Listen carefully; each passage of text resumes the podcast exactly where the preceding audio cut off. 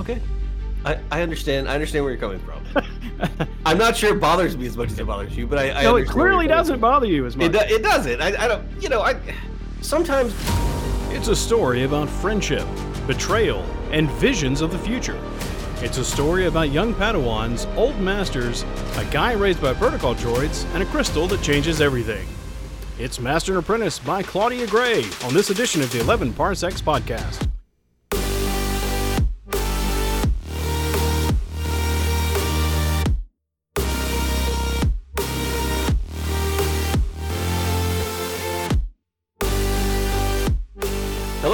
Welcome to the first podcast of the Eleven Parsecs podcast. I mean, do we call this the first? First, first official, first official. first podcast. official. Okay, so, so we had like a like a podcast uh, number zero, like a prequel almost. That was like uh, we hope you've listened to it already. It, it is the first one that's on our feed, but we kind of did an introduction into what we are, what we're doing, our kind of project that we're documenting via podcast. And this is our first official podcast. Uh, today, we're going to be going over Claudia Gray's Master and Apprentice, which is technically the first chronological uh, piece of Star Wars media in Star Wars canon.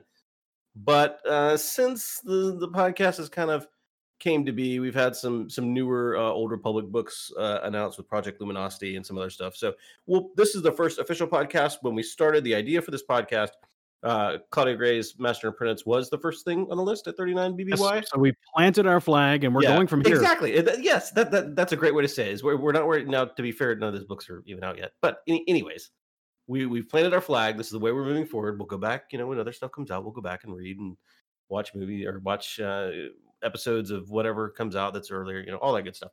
But as of today, this is the first official Eleven Parsecs podcast. We're reviewing our first official book, Master and Apprentice. And uh, John, you know, we, we talked about it on the uh, the intro podcast, but uh, what are you drinking tonight? Tonight I'm having Elysian Space Dust. Oh, space was dust appropriate. is so good. I actually so bought a, good. I bought a shirt that that is the space dust shirt just because I liked it so much. It is that is a good beer. Really, really good. I haven't had it in a while, so this is quite the treat. Yeah, I'm uh I'm unfortunately since quarantine uh packed on a couple pounds and, and and I've gone back into the kind of the keto low carb lifestyle. So I'm but I do have actually a good beer and I, I'm kind of amazed. Usually when I do the keto stuff, I usually drink seltzers or something like that, or just uh whiskey.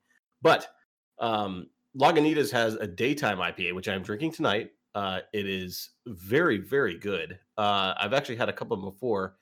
I hate that they call them IPAs, and there's another there's another couple that are like this, like low and slow uh, is another like low carb IPA. I like the low carb IPA trend. It's just that I really don't get an IPA taste from them. It's What would a good, you call it's a- them if you don't call them IPA? I know, but but but it's it's like it it doesn't taste like a hoppy beer. You know what I mean? And, it, and it's almost like don't even brand it that way. Just brand it as you know just a low carb beer that you can they're have. they they're branding it IPA because that's going to make it sell. I mean, everybody's crazy about IPAs. Well, General Public is crazy about IPAs. I know. I'm, just saying though, it, it doesn't. To me, they don't taste IPA ish. They taste more like a just a regular old session lager or something like that. But still, I'm happy that I'm drinking beer on a low carb diet, which is good. I like that. Good stuff. I'm actually going to open it real quick. Did you hear that? And the podcast has begun. I, I'm not gonna. Uh, so, oh, first off, I need to talk about uh, as we said in the uh, podcast uh, number zero, uh, the Prelude podcast. We are not spoiler free. We are totally talking about every single thing in this book today. Um, whenever we get to the movie episodes, whenever we get to the show episodes, we'll be doing the same thing. So today we're going to be discussing Claudia Gray's Master and Apprentice, and it is going to be chock full of spoilers. Just heads up, if you don't want to listen to this, cut it off. We totally understand if you don't want to, if you do plan on reading the book, because it is a great book. But we want to make sure you understand that we are pretty much going to tell you that Fanry is a total poser biatch. And What? uh, no, I'm just kidding. Sorry. no, I'm, I'm just saying we are we are we are Quite spoiler. make it to the end, so I didn't know. You know, now I'm I'm guard. I mean, you know, we were only like two minutes into the podcast and already spoiled the book. But uh, but I'm just kidding. Uh, I'll I'll probably. But this is a this is a review. It's not a preview. Like, hey, the book's out. Maybe you want to go read it. No, this Yeah, is review. We're talking and- about the and I book. think, I think that's one of the cool things about this podcast, though, and this project that we're doing is that we are not beholden to you know a brand new movie that just came out, and we don't want to spoil it for everybody, and you know we want to make sure everybody can you know like where you beat around like like there's a lot of like Star Wars things that I'll I'll see that are um reviews and the people dance because the reviews come out they, they try to get the book they try to read it they try to you know be the first one on the net talking about it or whatever. And uh, I, I really like kind of where we are is that we're not doing that we're just pretty much saying hey guess what? Just in doing that. nope we're not doing that at all. Oh we we should say though that um and, and we mentioned this you know in, in the first episode also uh go back and listen to that uh and we did mention this in the first uh, episode also but we do feel that everybody that is listening to this has a basic understanding of Star Wars via the movies. And we say that because we just kind of assume that you have that core competency. Is that the, yeah? Is that the, that's the that's the word core competency That's what, yep. That's in in in the movies themselves, and you're going on this journey with us to learn a little bit more about the uh, more minutia and you know the inner workings of uh, the canon. Today is Master and Apprentice, Claudia Gray, Del Rey Publishing. Um, should should we start out saying like just a number, like a, like a one through ten on these things, or like like what what? How should we? I, I want to give rate them. Rate the book. yeah, rate the book. Literally rate the book at the very beginning of these things. Um, Why not? yeah, let's do I it. would on a scale of one to ten. Okay, you are catching me a little bit off guard because I have not thought about it in those terms. I would say Oh, it's, it's let me right say there. Let me, let, me, say this. Let me say this. Your uh, a family member gave you this book and said, "Read this book." They don't say anything else. They don't say like it's a life changing book or anything like that. And they say, "I want you to give me a number one through a hundred. What would you give? One this through a hundred now. One okay. through a hundred. Yeah. So on a scale of wait, one wait, to wait, wait, wait, first- first off- 497. wait, wait. First off, I want you to give your number of this book, and then also give another piece of media that you would put at a hundred, just so we got the John scale. Holy cow! That, Yeah. you're really putting me. I out. am. Uh, okay, totally putting you on so um, out of a hundred, this book would be would be way up there. I was going to say an easy eight on the scale of one to ten, Okay, I um, maybe pushing a nine. So I'm going to go with a comfortable eighty-five. Okay. Okay. And then what? Maybe what, what- even maybe even a little bit higher than that. What would your hundred be? Like, like I what, mean, what is it? Come on, it's going to have to be piece, perfect Empire. piece of media. Come on, Empire, Empire. I mean, duh, boring answer. Empire Strikes Back. Okay, yeah, and I wasn't even looking for it had to be Star Wars. I was just looking for what what is your perfect story? Like, what is something that you consider just a perfect thing? You know, a perfect story. I guess is the word I'm looking for. Empire, Empire Strikes All right, so so, so you got Empire. Okay, fair enough. Empire Strikes. Um. Star Wars. Damn it. Yeah, it is. It is Star Wars. Okay. So I am maybe going just a little bit lower than you, but only because there was a couple of things in here that I kind of thought were weird. Not not bad, just a little weird. But I'm going to go a n- 78. Okay, that's a little on the low side. Yeah, and, and just to give you a thing, I'd put Empire at about 95, 96. What's wrong with it? Okay, this is this is now a No, totally no, no, no, different no, podcast. that- that's a different that's What's a different podcast. We'll get to Empire at some point in will, we will, yeah. 2027, but I'm just saying that that's that's that's my scale. i- i- Is Okay. is yeah, it, it, it's a good book. It is a good book, and and I'm very happy because whenever we started this project, if we would have got a bad book, I think it really would have been like, do we want to do this? You know what I mean? Like we would have been like, oh really? Like I don't know that. I, honestly, that, I that, I think that would have been a fun journey because it's always kind of fun to rip on things. This is actually a pretty good book, so I can't tear into it really too much. Well, let's jump into it. Let's jump into it. Okay, so so um, where, where should we start? I mean, let, us start with some of the the newer characters that you're introduced to in the book. Uh, one of my favorite characters, I think, is Rael Averross. He's the um, he's a Jedi that came to the Jedi Order a little bit later uh, in his life and had to adapt a little bit differently. Ended up going uh, under the Master and Apprentice relationship uh, under Dooku and ended up becoming a really good sword fighter. And I think he's known for that. He's also known for being a little bit um, what's what's the word I'm looking for? Uh, Orthodox. yeah, unorthodox, uh, a little bit easier with the Jedi rules. Yes. Um, no, not like a, I never saw him as like a Han Solo esque type. Like you got to do this, like you know, like a wild card kind of guy. He was just kind of like a, this is the way I'm doing things. You know, the Jedi Council there- doesn't like me. There's a word there. I'm I'm struggling to put my finger on it. Um, because saying lax and slack, and that's not that's not it. It's I don't know what the proper word here is. relax because I mean the guy. All right, so so the core of the story, and I'm just going to give you a little bit of the beginning of the story, is that um, there's a planet that has a young queen, uh, very similar to Amidala. Uh, she's, I think, I want to say like he goes and becomes her kind of consort, not consort. That's not the word I'm looking for. He goes and becomes her advisor. Definitely not her consort. Yeah, not her consort. Sorry, that was really bad. 13 years old. Yeah, man. sorry, sorry, sorry, sorry. So he becomes her advisor uh, at a young age. I think it's like six or seven when she's like super. I, she's super young, and he becomes kind of not only like an advisor but an ear for the Jedi, also kind of a protector, you know, of, of last resort if, if something were to happen to her. And oh, it, so in, in this planet now is getting uh, they're going through some bargaining uh, to. So she is now uh, about to sign some negotiations for what amounts to like a, a space hallway, a space uh, a, a space highway. Sorry, that, that's gonna that's gonna be remarkably good for the planet, be remarkably good for the galaxy, be remarkably good for the Jedi, the Order, every, everybody. Everybody's going to benefit from this thing, and the Jedi kind of want to see it happen because they know that outside of this planet, you know, they're going to have you know a, lot uh, easier way to transport stuff back and forth. And then also on her planet, you know, it would now be somewhat of a hub, so you know, hopefully that the the planet itself would advance, et cetera, et cetera. And uh, Rael was sent to this place uh, from he was from Ringo Vinda, I think was the original planet that he came from. Went trained with the Jedi, trained with Dooku, went through multiple wars, uh, fought with the Jedi. You know, they trust him. They just think he's just kind of a little different. I guess is the best way to say it.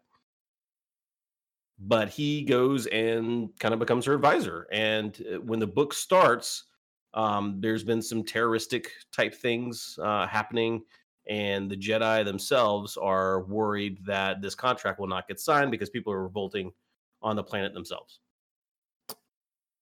Rael makes the classic mistake of becoming emotionally invested in the person that he should be protecting. And why is that, John? Because he lost his Padawan uh, some years ago. Actually, was it? I forget. Was it kind of recent or long in the past? It was um, a, a good deal before if I remember right, the Jedi Council um, assigned him this because they thought that he needed to. Okay, so it was, it was and, yeah. yeah. quite a few years ago. Yeah. All right. Uh, regrets because it was his choice. He he made a decision on how to handle the the crisis at the time, which led to her death. Right, and, and he, felt, so he, he felt terrible about that. And yes. he, yeah, and and and and he when he became the advisor to this, I think that the Jedi saw it as a way that he can kind of um, get back on his feet as a Jedi, that kind of thing. And then also played into your emotion thing, though, having just lost his Padawan, uh, who was also female. It, I think that that uh, lends him to be more of a I don't. Do you say father type figure? He never really struck me as a father type figure in the book. It was more of a. I'm a very, no. very, I would. I would say yeah, very fatherly. Would you say um, fatherly? that's I, how he viewed himself. Yeah, I, I, felt like he was like a, a, very strict advisor, and I think he had been there so long on that planet as her advisor that he had just kind of learned to live the planet life. You know what I mean? Yes. I, I got a real strong fatherly vibe.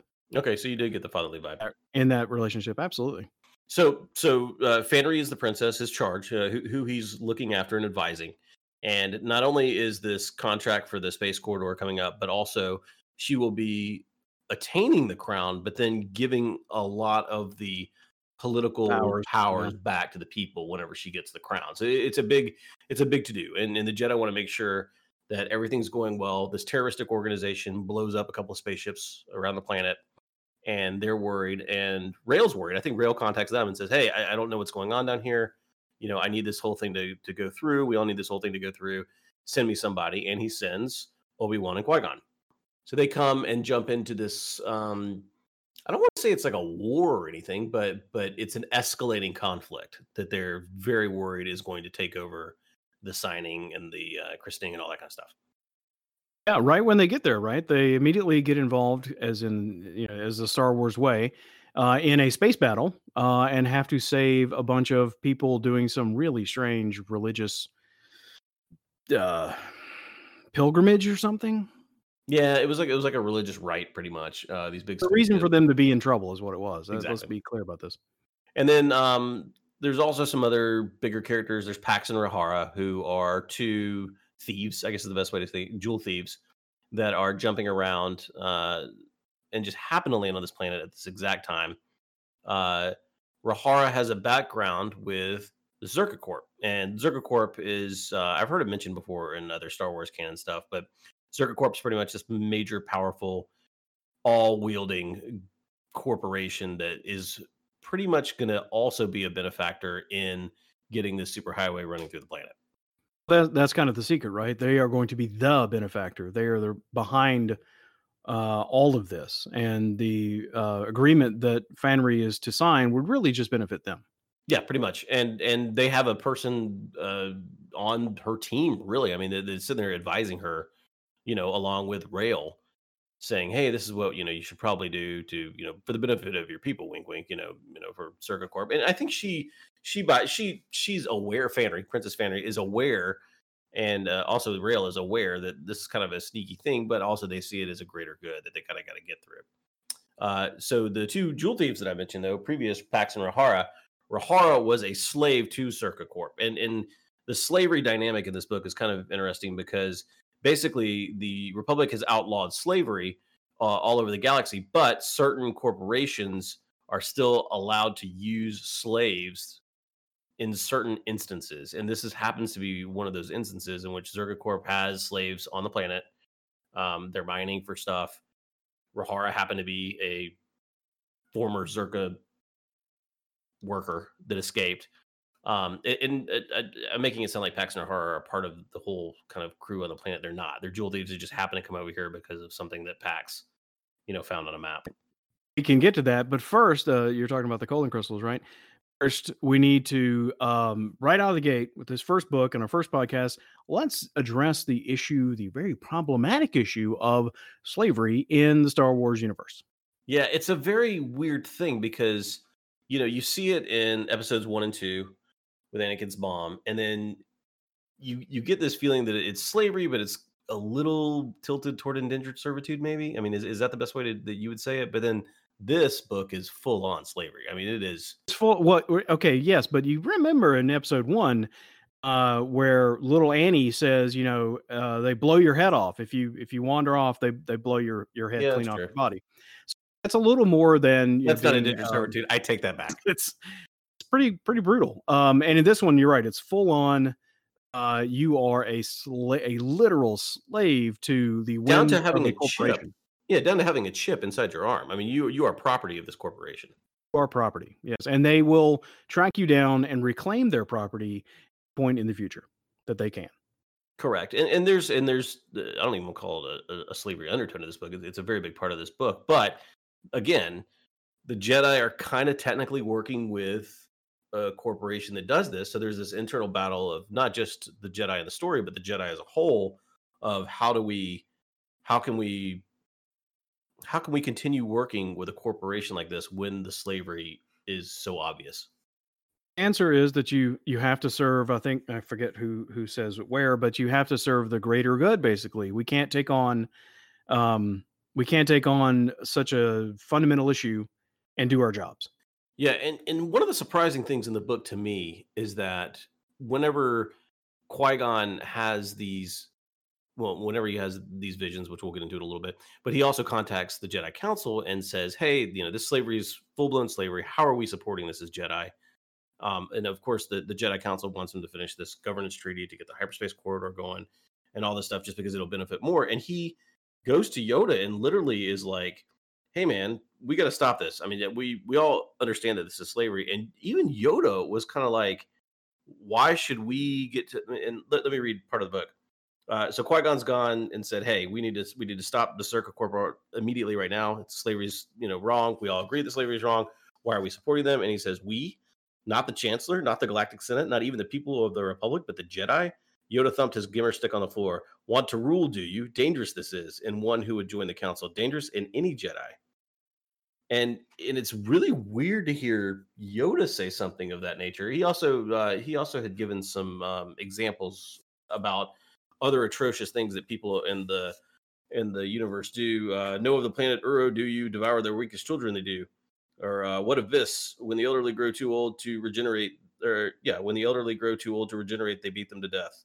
The absent do too to conserve their resources. And it's like it's like he's trying to prove that yeah, I know slavery's wrong. We all know slavery's wrong, but we kind of got to have it for right now because it benefits more people to have you know this hyperspace corridor and this you know industry and all this other kind of stuff. And that was a, a weird thing to me, and and it, and I couldn't tell if it was supposed to show that you know even wise Yoda is going to be wrong sometimes, or if that's just the way he had to work through politics, and you never saw that side of Yoda. You know what I mean?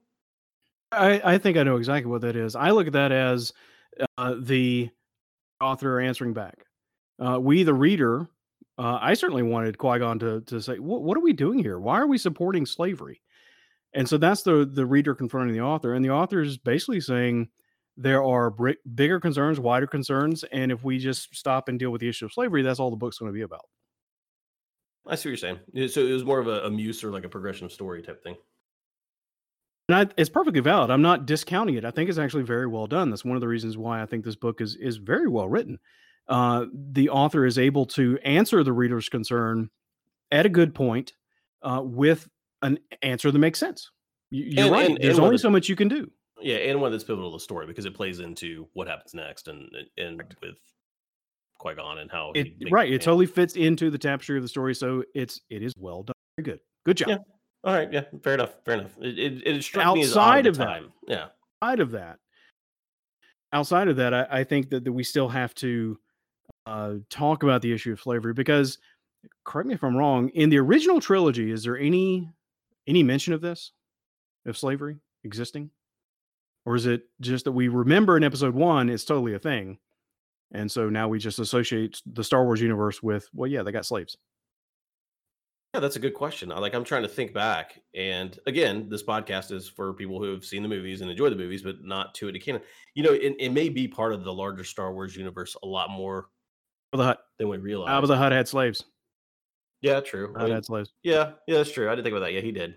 Yeah, so I, so I, I guess there is there has been slavery even in the original movies too. So I mean, yeah, I, yeah, it's a thing. Okay, it's, it, it's yeah, remember it, Jabba had it. It's a thing. Sure. Yeah, I, I, think it's a thing too. I, I, think it's part of the universe. And okay, so, so also let's go back. Uh, so, so, we also need to talk about the fact Kenobi is 17 years old in this. Okay, so speaking of people who are wise, who you start to see kind of some faults going on with uh, Yoda being the one that I just mentioned, but so Kenobi's 17. He's young. Um, so the master and apprentice dynamic applies all throughout this book, multiple times. You've got Obi Wan, Qui Gon Jinn, Qui Gon Jinn and Dooku, because Qui Gon Jinn was uh, the Padawan to Dooku. Rael Averross, who was another Padawan to Dooku, so they both uh, were taught under Dooku. Uh, Yoda and Dooku, because Dooku was the Padawan for Yoda, um, was Yoda's Padawan, uh, maybe I should say. Uh, it, and and you get this really weird master apprentice vibe, but you see inside the book how everyone is just so different in the way that they either teach or in the way that they learn or in the way that they're groomed. I, I, guess is maybe the best way to say it. it, it it's a very weird pro. Like so so let, us go back and make sure we understand. So Rael Averross is kind of the kind of the, the I, I, hate using the word bad boy because he's not. He's a, he's a he's a good Jedi. He's doing a good job. It's just that he's a little bit different than most Jedi that you think of. Um, Qui Gon Jinn inside this book you really start to see because even in the first, uh, you know, w- watching episode one, you see his um his amazement around the prophecies with Anakin, uh, you know, finding Anakin, all that kind of stuff, and then you know that he's kind of this prophecy kind of guy. But in this book, you really learn like he is way into it, and, and almost to the point that it's a fault for him with other Jedi. Like other Jedi, they trust him, but it's also like why why is the why are the Jedi so against studying the prophecies? Maybe that's the best way to ask the question. It is a very curious question. You have a big split in apparently in the Jedi Order between the Jedi who believe in the prophecies and the Jedi who I guess how to phrase that. They don't they don't disbelieve them. They think that it's kind of a weird thing to look at. And the future It's like a 95-5 split though. Like it's like a, it's like oh, yeah. everybody was taught don't worry about the prophecies. Yeah, they're there, but don't worry about them. You know what I mean? good way to put. Yeah, don't worry about it. And then Dooku, who who is way into the prophecies, like way into the prophecies, and then when Rael becomes his Padawan, um, I think Rael is just kind of like I don't really care. You know, like it's not that I don't believe you or whatever. You know, just yeah, we, we I don't really care about them. I'm not gonna study them. And then, you know, and then uh Qui Gon's complete opposite. He dives right into him and starts studying him too much to where Dooku even is like, dude, you gotta stop. You know, like you can't get too far into this because there's, you know, some really bad things you're gonna find in here and really powerful things that you're going to find in here that may make you, you know, bend the other way. So, uh, you know, it, it's like this really weird thing that the Jedi Council just doesn't want to acknowledge them. And, you know, they eventually lead to, you know, some pretty dark stuff coming, but in the movies, but it, it's just kind of like a, it's a weird thing for them to be so standoffish about them. Maybe that's the best way to say it. Yeah, and again, I I think uh, to me it was the author looked at episode one, where Qui Gon believes in the prophecy, and she felt the need, uh, and I think it's it's a good it was a good instinct to flesh that out, to c- color in his background. That Yeah. reason he he is chasing down the, the prophecy is believes in the prophecies, and he okay, so he he had a master who also believed in prophecies. That just you know kind of paint by numbers in in a way, and that's that's diminishing it. I don't mean to. It's tying threads together. Yeah, a that's what- that yeah. makes sense. It's- yeah, it's not, good- not it's paint by numbers. Yeah, I, I like I like your giving background. I think that's a good way to look at it too. Is it, it's fleshing him out more. Um, one of the things though that that strikes me as weird though, and it, it's not anything with uh, the writing of the book, but there's the point where Qui Gon Jinn in the book starts having visions, and he starts having visions of something that could catastrophically happen during the ceremony um, and the governance tree signing and all this other stuff, and he makes his visions known and he he feels that they're completely different than dreams. Like he's like these this is something that's going to happen. You know i there, there's a there's a something is telling me you know the force is telling me in this specific way that something's going to happen. I need to prepare for it. And then he goes to talk to the jedi council and the jedi council does this like weird 180 to where they're like don't worry about the prophecies don't worry about the prophecies don't worry about the prophecies. Oh you had a vision? Well wait a second maybe we need to investigate this a little bit. You know what i mean? Like it was it was a weird it was a weird plot point to me how did you feel Uh, honestly, uh, it that was kind of like a not even a speed bump. It didn't really make much of an impression on me. Really? Yeah. I just felt like I just felt like they, they think that he's kind of like crazy for the prophetical stuff, and then suddenly they're like, "Oh, you had a vision, though? Well, let's talk about this vision." Or at least Yoda is. Yoda's okay, Like, if they reacted the, uh, differently, like you had a vision, so what? Over. That's that's contrary to I think a lot of people's understanding of the Jedi. It's like you wait, you're mystical sword fighter guys. You you're not going to take that seriously. yeah, agreed. No, no, I, I agree. It's just it, it was a very weird way for them to to discount the prophecy. I felt like they discounted the prophecies a lot up until the point that he had a vision, and then they're like, "Oh, well, this could be a prophecy." You know what I mean? Like you'd be really good, and it's just kind of I don't know. It felt weird to me. So, so how did you feel about the dynamic between Obi Wan and Qui Gon Jinn? I thought you'd never ask. Okay, so we're just talking about how I felt like uh, the author uh, was was coloring in the backstory. Um, so this definitely, in fact, I've got um, a page for you on page two ninety. This again to me was the author um, explaining herself, explaining the book, and it's the paragraph right in the middle where it says Obi Wan felt queasy. Padawans weren't supposed to be more objective than their masters. Their masters were meant to guide them to always be the stronger, surer ones. This dynamic had been reversed. Okay, right there. And we see that in episode one again. Um, Many people have commented on that, that, that the dynamic there was completely backwards. She used that that dynamic in this book and tried to explain it. And it makes sense, you know, the way she explained it. That he uh that Obi-Wan was rebellious and so they assigned him to a basically rebellious master so that he would rebel against rebellion and become a an upstanding straight-laced padawan believe that or not that that's the explanation and then you layer in Anakin on top of that, and it's just like, well, damn, you know, it's like, wow, this is Well, the, well, damn. the misfits line up. Yeah, it's just like one of those kind of things. Yeah, it- yeah.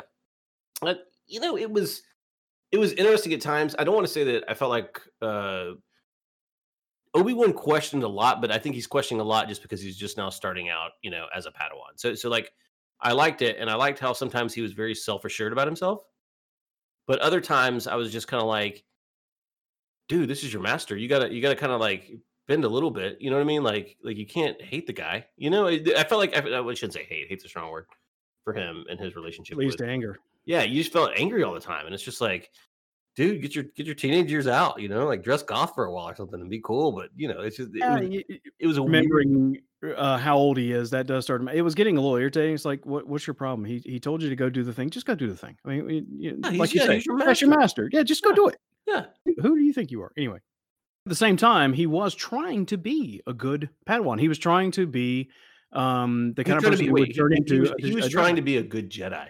He was trying to trying. be- He was trying to. I- I know, trying I didn't say it that way. straight straight path. Like he was trying Yes. to follow the rules.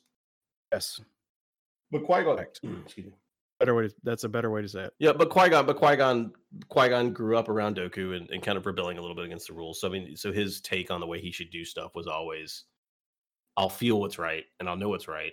And I think I think Obi Wan just had a really hard problem figuring that out, or at least allowing that to happen, maybe. And he does toward the end, though. I mean, that's that's that's that's one thing I think he picks up on. That's one thing I think he learned from this entire I'll call it an episode, this entire book, this entire story, is that sometimes you do have to kind of feel outside and not worry about the Jedi codes as much. Well, that yeah, sure. Just building experience in general, yes. Okay, so I've already ruined it. I ruined it in like the first like you know three minutes of the podcast. But how did you feel about the Fanry reveal? I I want to say I really really do want to say that ah, I totally saw that coming. No, I didn't see that coming. I, really I didn't, see it coming. I, I don't either. No, but they do hint at it, or the author hints at it quite a bit. Uh, the the whole concept in the society of the the plain clothing, uh, the plain um, cities, if you will, that you can't really see. They're covered in trees and stuff. But it, if you go beneath, you know, when they open up the robes, for example, and and it's the clothing inside that is elaborate and bejeweled and what have you. Uh, that first of all, that was that was very neat. I thought that was a really neat idea, and it's hinting to there's more than meets the eye, right? So after the fact, it was an aha moment. I see what you were trying to tell me, but beforehand, no, I I did not see that. She does a very good job too of setting up the peripheral characters around Fanry to where you could expect any of them to, you know, be knives out and you know yes. do the deed. Eh, you really you really sit there and you're like, okay, which one is it? You know, like and, and there's different, um, you know, Captain Duran. Uh, y- there's just different different people that you're just kind of like, okay, this is the person that's going to do it. And then when it's her, you're just kind of like, okay, you know, it's surprising. Um, I think that it was weird that she had such command of a huge spaceship after Rael not knowing anything about it. Like you, you understood that Rael was blindsided because of um he, he he could never see bad in her because of his Padawan, the way he viewed her as like a kind of a surrogate for the Padawan. But even Obi Wan and Qui Gon Jinn didn't have anything, any feeling about it beforehand. Right. Besides the uh, the vision, yes. Yeah, yeah. Other than the vision itself, it's just kind of like a. Well, even even then though, he didn't know it was Fanry from the vision. He just knew that it was something was going to happen. Right. It was a, lot of blood. Vague as visions always are. Yeah, I know. But visions yeah. really could just say that's the bad guy, and it would be so much more clear cut. But visions, it'd be a lot easier. Yeah, visions. Don't visions ever do that? I I don't know why. When you know when the ghost appears to you, they just don't tell you the truth. It's yeah, Vader's your father. Like, you know, you know, deal with it. but yeah, her going from okay, now I am no longer going to be princess. You know, I'm going to be straight up queen. I'm going to have my own battleship fleet. You know, we're ready to do this. And then suddenly she's on this huge ship, you know, running the ship pretty much. It was just a weird transition to me a little bit. Well, you could say that it actually was a weird transition to characters themselves because that's how it ends, right? Yeah. Somebody beside her says, "Uh, what? You want to do what? I don't think so. You're out of power." Yeah. Okay. That actually, you know, that that that might might be complimenting the book in a way that even you did not understand. Maybe so. Uh, yeah, I, I'm not. I'm not arguing against that. It was just like a. So, and even even to begin with, you always thought that Katie, uh, that was the name of the servant, wasn't it, Katie?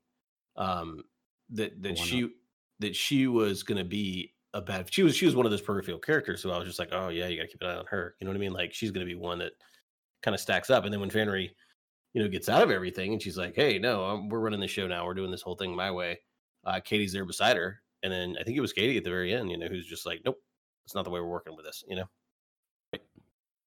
Um, we haven't talked about Pax and Aurora all that much. What they felt like side characters to me. They were both interesting, but also uh, so Pax was like a he was a human, but he grew up on a ship full of C three droids, which was we're a, gonna have to talk about that. Okay, yeah, yeah. So so so he has this like non empathetic kind of way about him that that he doesn't really understand human emotion all that well because he grew up with robots, which is a neat way to a neat way to have a character and introduce a character, in my opinion.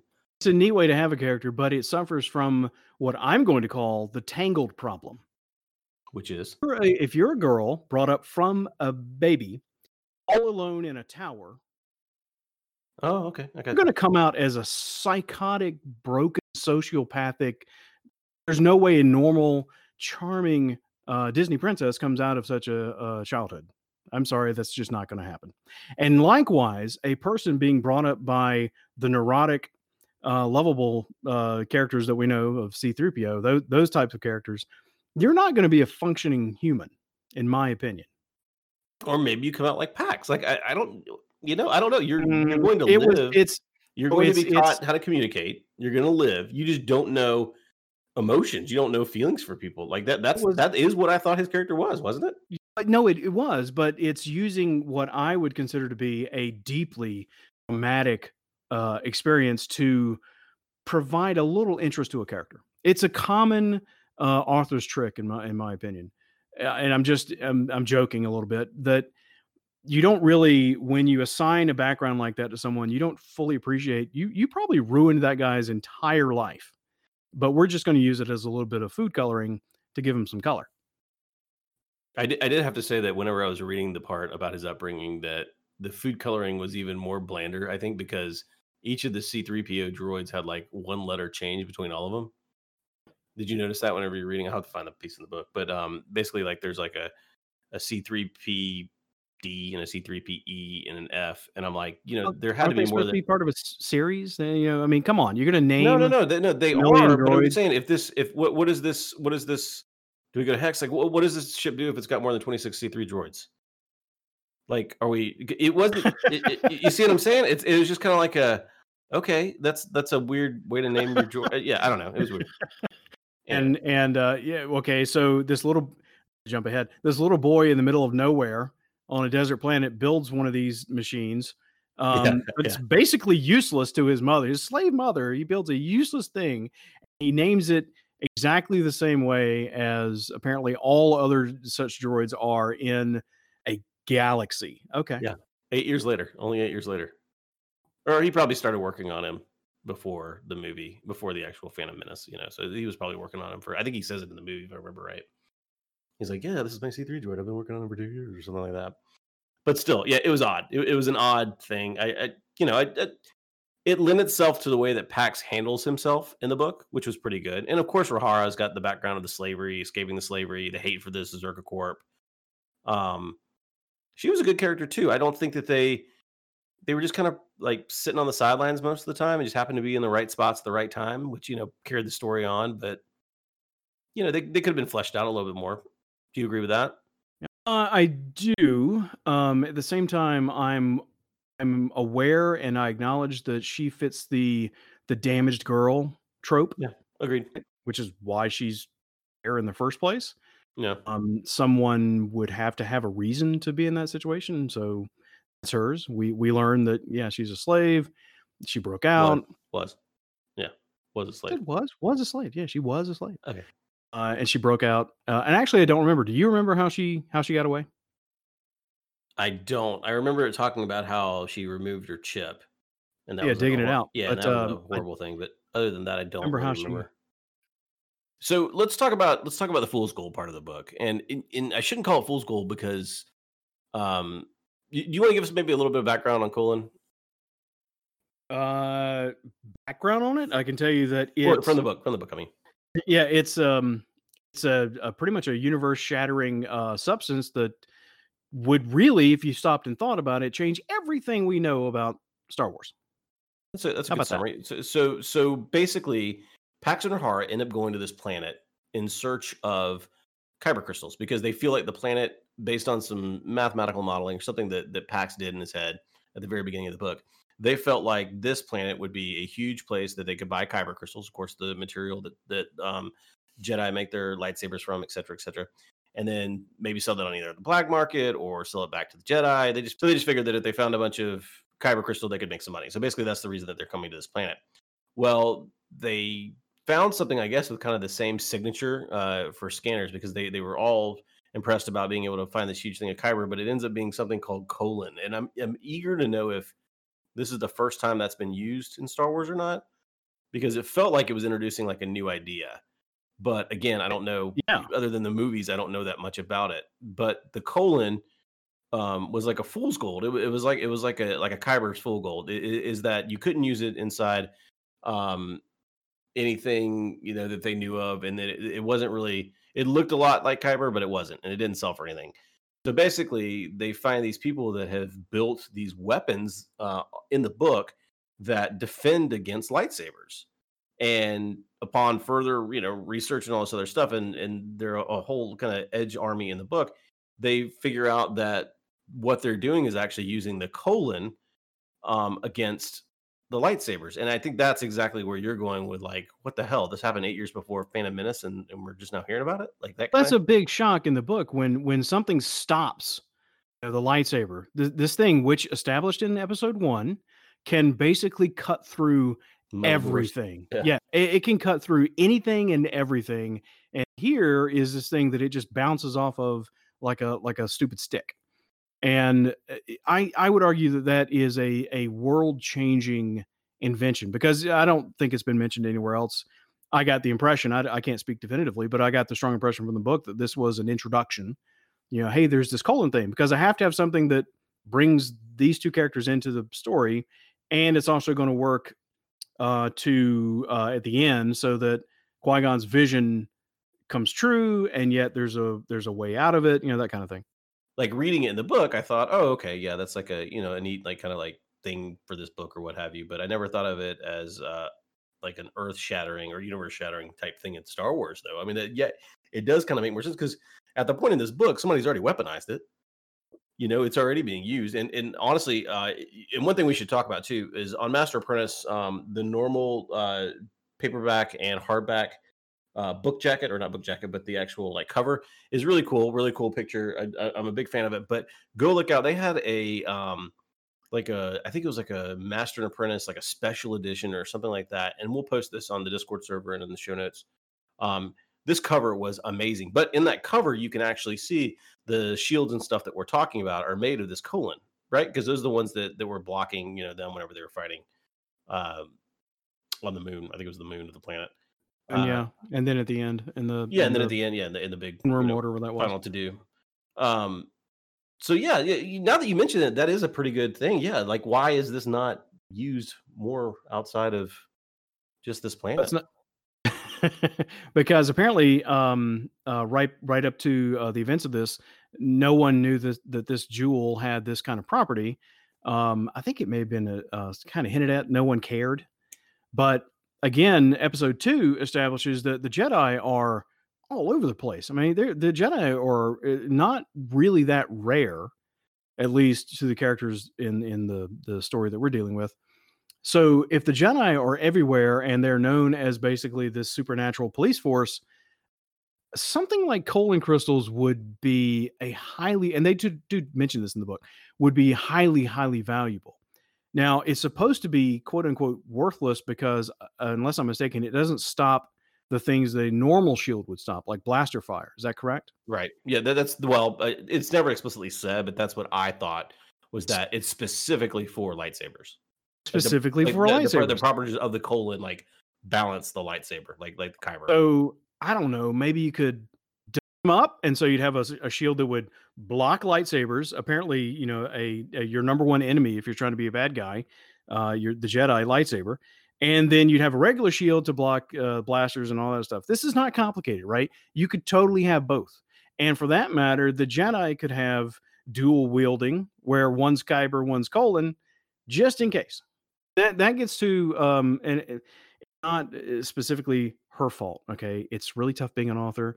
And when you're an author and you introduce a new story element, it's really, really easy to not realize what you've just done has broad implications. Well, so, so, and, and, I'm not an expert on this or anything, but I do, I'm pretty sure that I've heard other people on Twitter talk about how there is a council, like at, I guess, Disney, Star Wars, Lucasfilm, that the authors all run their material through and this does like the more you talk about it, like the more I, am thinking of ways to use it i'm like yeah you're kind of right like like like this kind of had to in my opinion probably went up the chain at disney you know and was like yeah you can include that that's fine it does that so it's kind of like a whoa so somebody knows about this and and we haven't seen it in any other that i'm aware of any of the movies um, I don't know. Maybe once we get into the TV shows, maybe it's talked about or used a little more. There's like a never, a never underestimate, and, and there could be, and that would that would be a, good, a satisfying answer Yeah. Never underestimate uh, the power of even a small group of of people, uh, fans, semi fans, just people with active imaginations,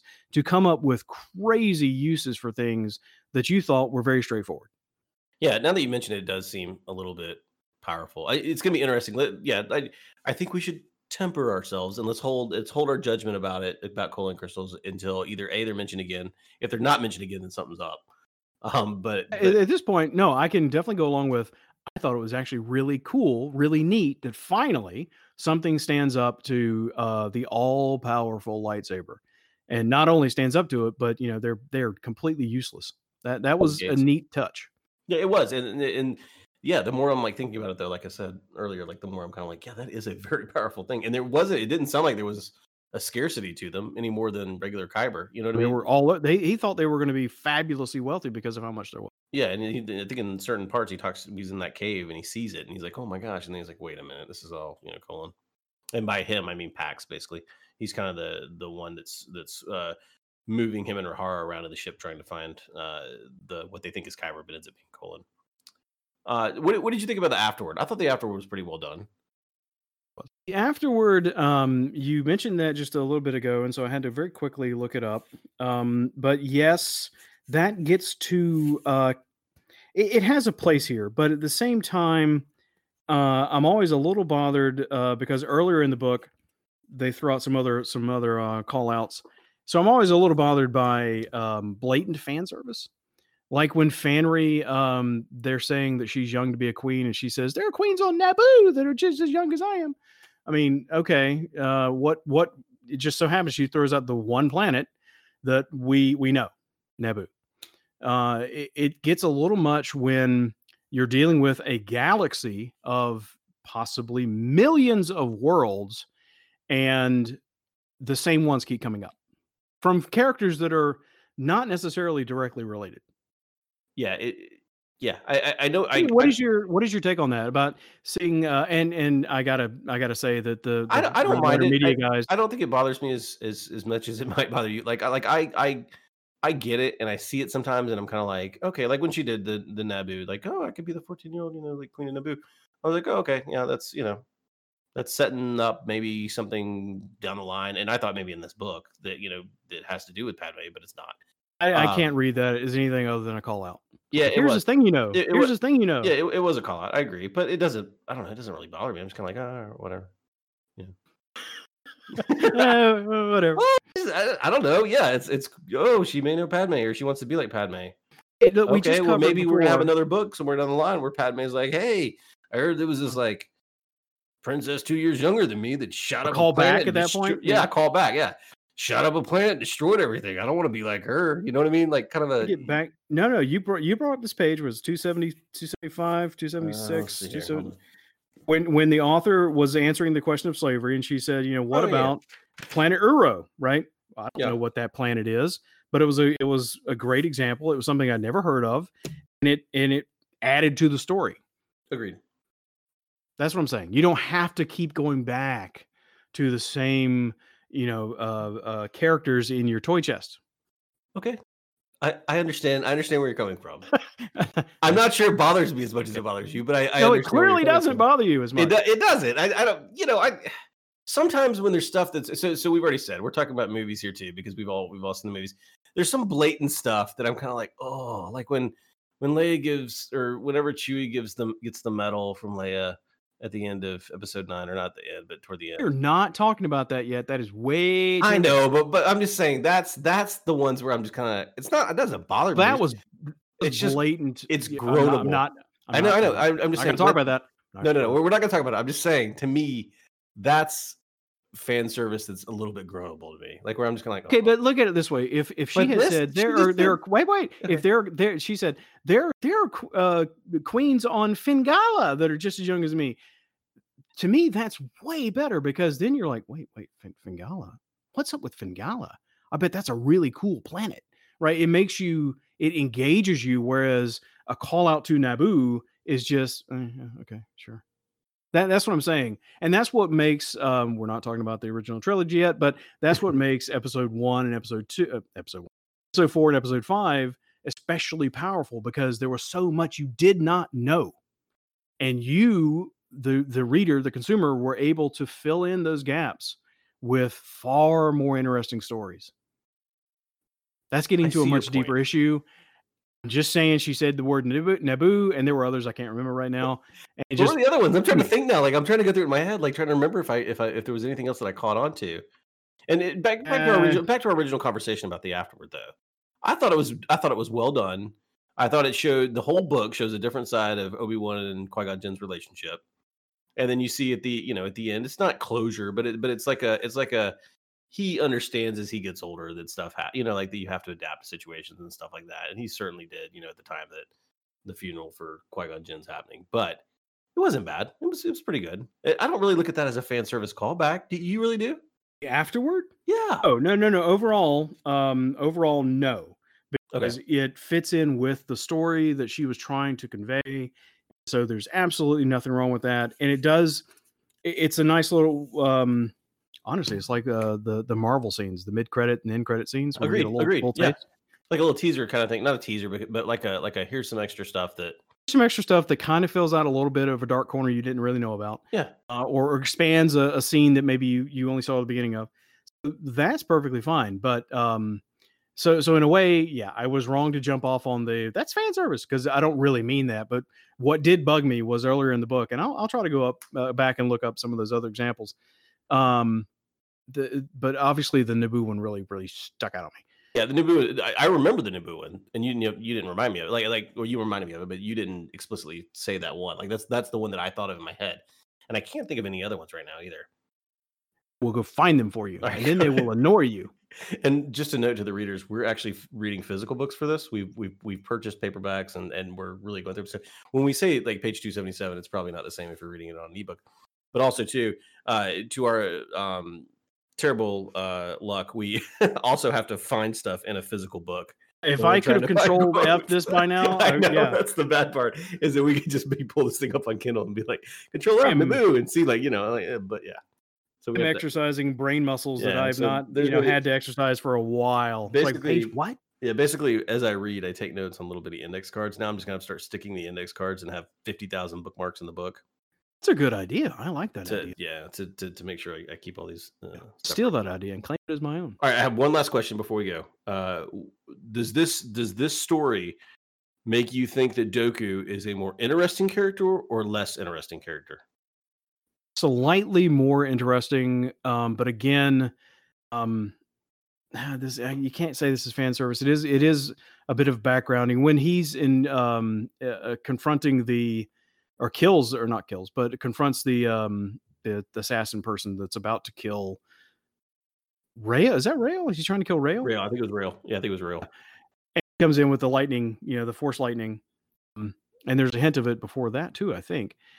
It, the, the first hint of it was did seem to be um, like kind of a fan servicey thing, but then when he uses it directly to save his uh, his Padawan, uh, that made perfect sense. I'm not going to call that fan service, but it clearly is um, backgrounding that he he turns to the dark side. You know, he is turning to the dark side. Yeah, agreed. And, and I think that I was going to say the answer to my question is that it makes me a lot more interested in him because you see him as a Jedi and you see him toying with different parts of the prophecy.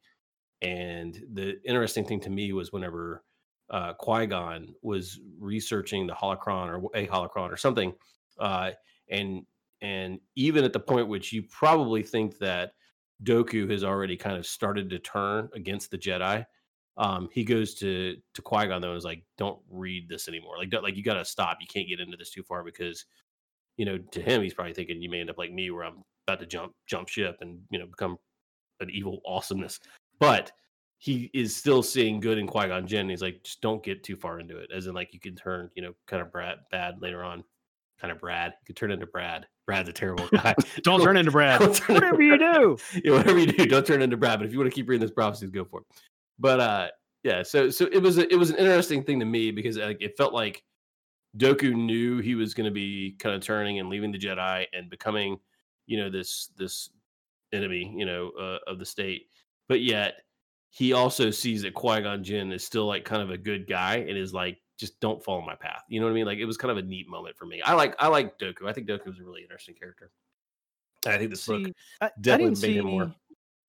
I didn't see it quite the same way. I, I thought he was saying, "I'm going, I'm going to," because this seems to be a theme, right? I, I'm going to explore the dark side just a little bit, and I will be fine. But you, you stay back because you can't handle it. I can no, handle it. I no, 'cause see, I, I think that he after having Rael as a Padawan, I think he sees Qui Gon Jinn as like this kid gets it. Like not not like like Rael was like the the big bad hulky fighter guy that just he was he was an awesome on the battlefield and he was a commander, you know, except for the Padawan thing.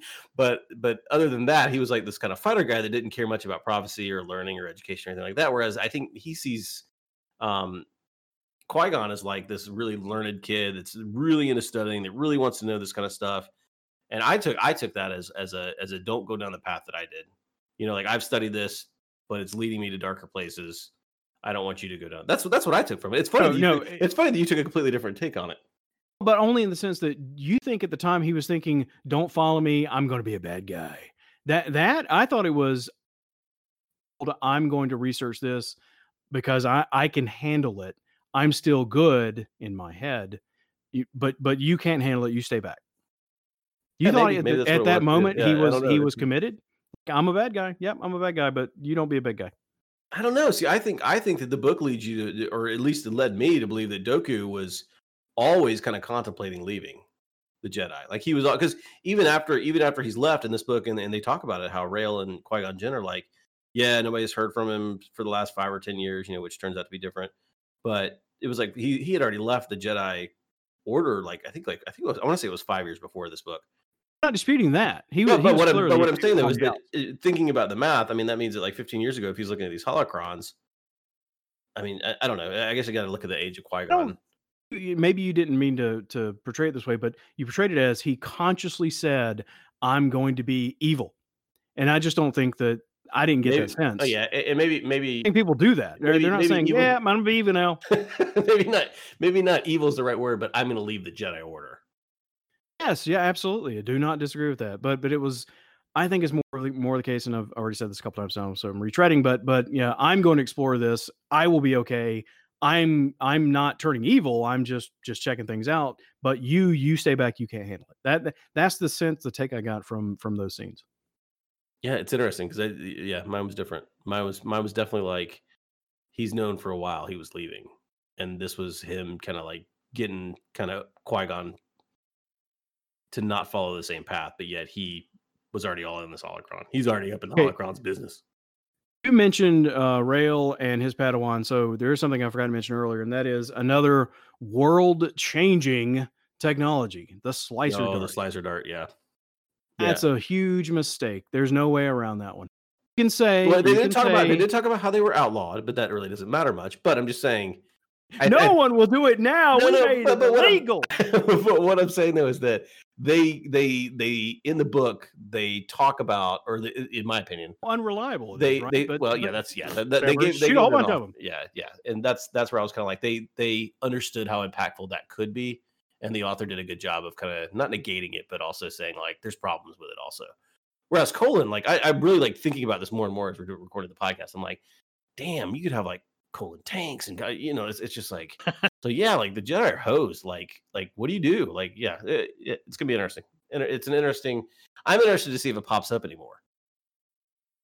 Sure, uh, that- that like will be interesting to see. Because but what you're saying though is, you know, basically the author says, "Hey, here's a nuclear bomb, but it's a really, really small nuclear bomb. It can only go off over here."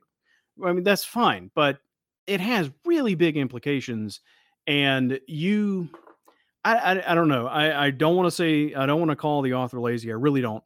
But it seems like you you had a place you wanted to get, and that is dead Padawan. And how do we do that in a way that uh, he will feel totally guilty? And that's how you did it by by turning her into a cyber zombie, basically, right, or cy- a robot. Um, and that that was a that was really introducing a very powerful tool, and then immediately saying, "Well, yeah, okay, don't worry about it. Yeah, it, it did its job. It's done. It, you don't see anymore." I'm trying to remember what is it that the uh the other assassin in episode two shoots. Remember the the the um polymorphing assassin Zool? I think it- her name started with a Z. It's a female, but like it's a polymorphing assassin. and she has this huge rifle, and she gets in like the space car and she shoots it. Oh, what is? Oh, it, oh, right. The yeah, the big long rifle. I yeah, don't, yeah, I yeah. I wonder if um, she's shooting something similar to that, or if that has played a part in other stories that I know. I don't know. Inter- interesting. I'm afraid to do. I'm afraid to do. I'm afraid to do more research on it because I don't want to ruin anything coming up.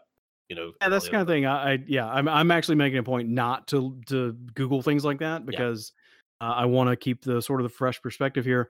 But even if that is what she shoots in in episode two, it's never said, you know, and so it doesn't matter. So with that, we'll wrap up the uh, first episode of Eleven Parsecs podcast, uh, talking about Master and Apprentice. Um, we've got some books uh, in queue ahead of us.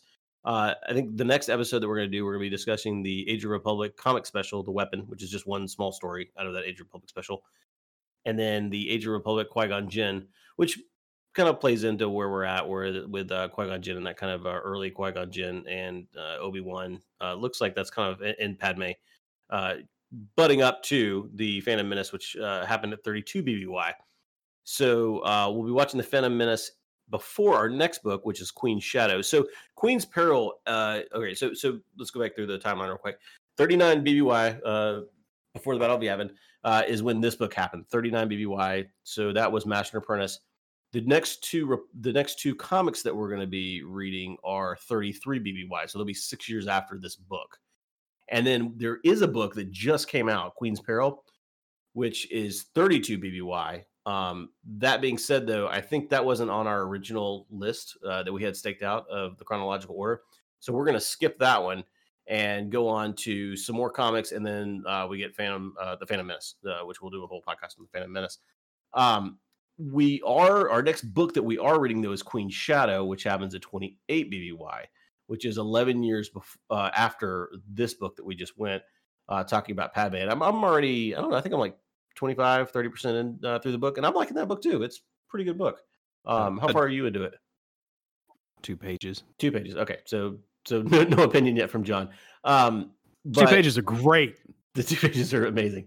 So that being said, we've got a bunch of comics coming up. We're going to move Queen's Peril back uh, until we get done with some other stuff. Like I said, we, we put our stick in the ground with our list, and uh, Queen's Peril was not out at that time. So we may revisit it at some point, uh, maybe as a special on a show or something, but it's not on the list today. So Queen Shadow is going to be our next book that, that we're reading. And then uh, we've got The Phantom Menace coming up, which, which will be our first movie, which is going to be good because uh, I watched it. The last time I watched it was probably two or three years ago. Um, so I'm eager to. I'm eager to watch it with a critical eye again, and uh, I think it'll be good. And I'm eager for you to get into some comics too. So um, this will be good. It will I- be brand new for me. Yes. never yeah, because you don't you you've never been a comic reader, have you? You've read some graphic novels because I've lent you some graphic. When I was a, a a a kid, maybe a little bit, but never hardcore, never a collector. Archie never had a sky sword. that Veronica, I, I'm imagining like like eating like popcorn, like reading like the you know like the what, what's the name of that? Com- they made like a whole like Riverdale. They, they made like a whole TV show that's like a weird dark. Archie and Jughead?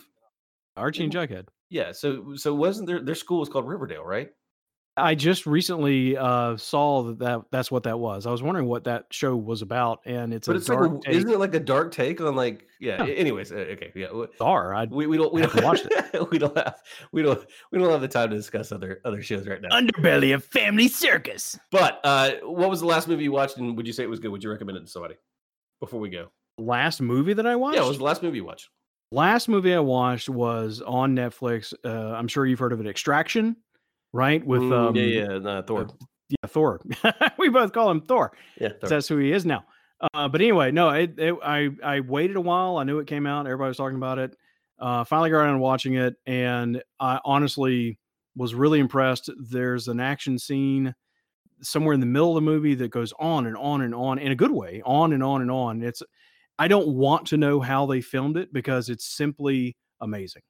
The continuity, what they're able to do nowadays with with some of the tracking shots, fantastic. Interesting, interesting. It's- on my queue. I haven't watched it yet. I heard it was very good. Also, though. I've heard a lot of people rave about it, and especially uh, how it was a very violent movie, but yet funny too. Like I guess he's. I don't. uh, I'll go with your. I'll go with your thing. what was well what was what was your last movie over the weekend, I had I watched a movie with two Star Wars tie-ins. That one of them I didn't even realize until after the movie. Uh, I watched Knives Out. Uh, Rian Johnson, uh, of course, Episode Eight's director, uh, and it was an amazing movie. A very, very, very good movie. Uh, like probably one of the best I've seen in a while. But I did not realize, and there's no spoilers. I'm not giving any spoilers here. Um, this is the only non-spoiler part of the podcast.